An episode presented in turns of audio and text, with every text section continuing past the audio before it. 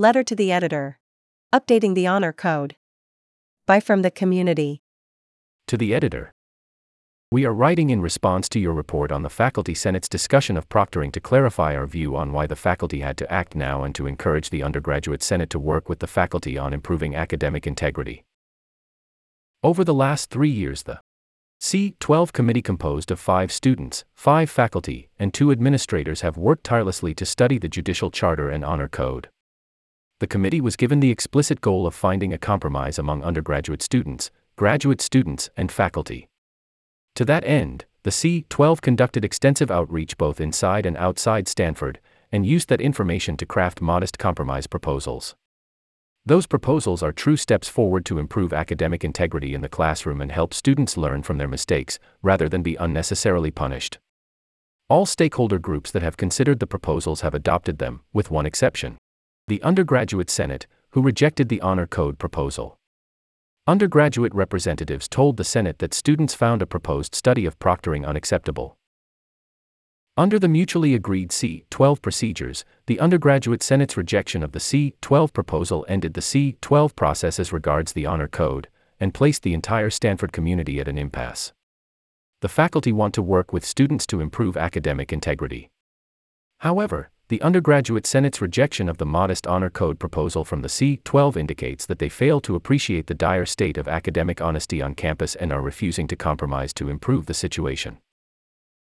The situation, both on and off campus, is dire, and with the advent of new technology can be expected to get worse.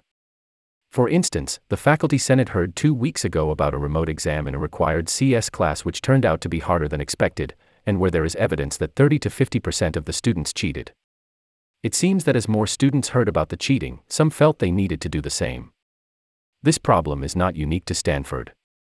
In exit surveys conducted by the Harvard Crimson and the Daily Princetonian, approximately 20 to 30 percent of seniors at those institutions admit to having cheated. Whatever the reasons, the status quo is fundamentally incompatible with Stanford's values and cannot be allowed to continue. This is a view widely held among the faculty. Several of the faculty who voted against our motion to proctor exams agree that the current situation is unsustainable. Perhaps most troubling, our current policies and climate put honest students in an extremely difficult position. It is very hard to stand by your principles when you see classmates that cheat gain an advantage.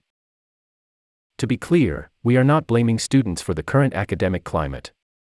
The faculty have failed and we owe the students better.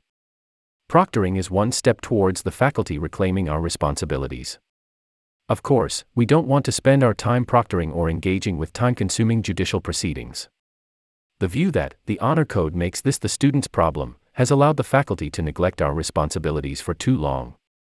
All parts of our community must step up if we are to create a climate of true academic integrity. Breaking with 100 years of tradition was not a step taken lightly but it is clear that the Faculty Senate was operating well within its authority and well within the spirit of earlier collaborations with students for shared academic integrity. The Honor Code was built on norms of students monitoring each other. For example, in 1955, the ASSU Honor Code Study Subcommittee made a powerful statement on the responsibility of students to monitor to ensure integrity. For whatever reason, this responsibility appears to have languished. According to the C 12 report, in the last three years, only two of the 720 reports of honor code violations came directly from students.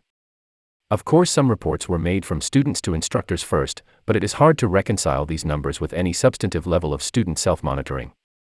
We are told that the C12's outreach sessions confirmed that overwhelmingly students do not want to monitor each other. There was more consensus on this than on whether the faculty may or may not act as proctors. Allowing proctoring is certainly not the end of the story. As was discussed in the Faculty Senate, it seems likely that much cheating happens in settings other than in class exams. We have much more to do. Whether they choose to let the proctoring proceed in the autumn or prefer to return to the study of proctoring proposed by the C 12, we urge the undergraduate leadership to engage with the problem of academic integrity, as the student representatives on C 12 did so effectively. What ideas do the students have to prevent cheating? What affirmative steps forward do the students want to take? Students are probably best placed to come up with practical and effective strategies in what must surely be our shared interest in ensuring academic integrity at Stanford. Justin Grimmer, Professor of Political Science. Juan Santiago, Professor of Mechanical Engineering. Richard Taylor, Professor of Mathematics. The Daily is committed to publishing a diversity of op eds and letters to the editor. We'd love to hear your thoughts. Email letters to the editor to Ike at stanforddaily.com and op ed submissions to opinions at stanforddaily.com.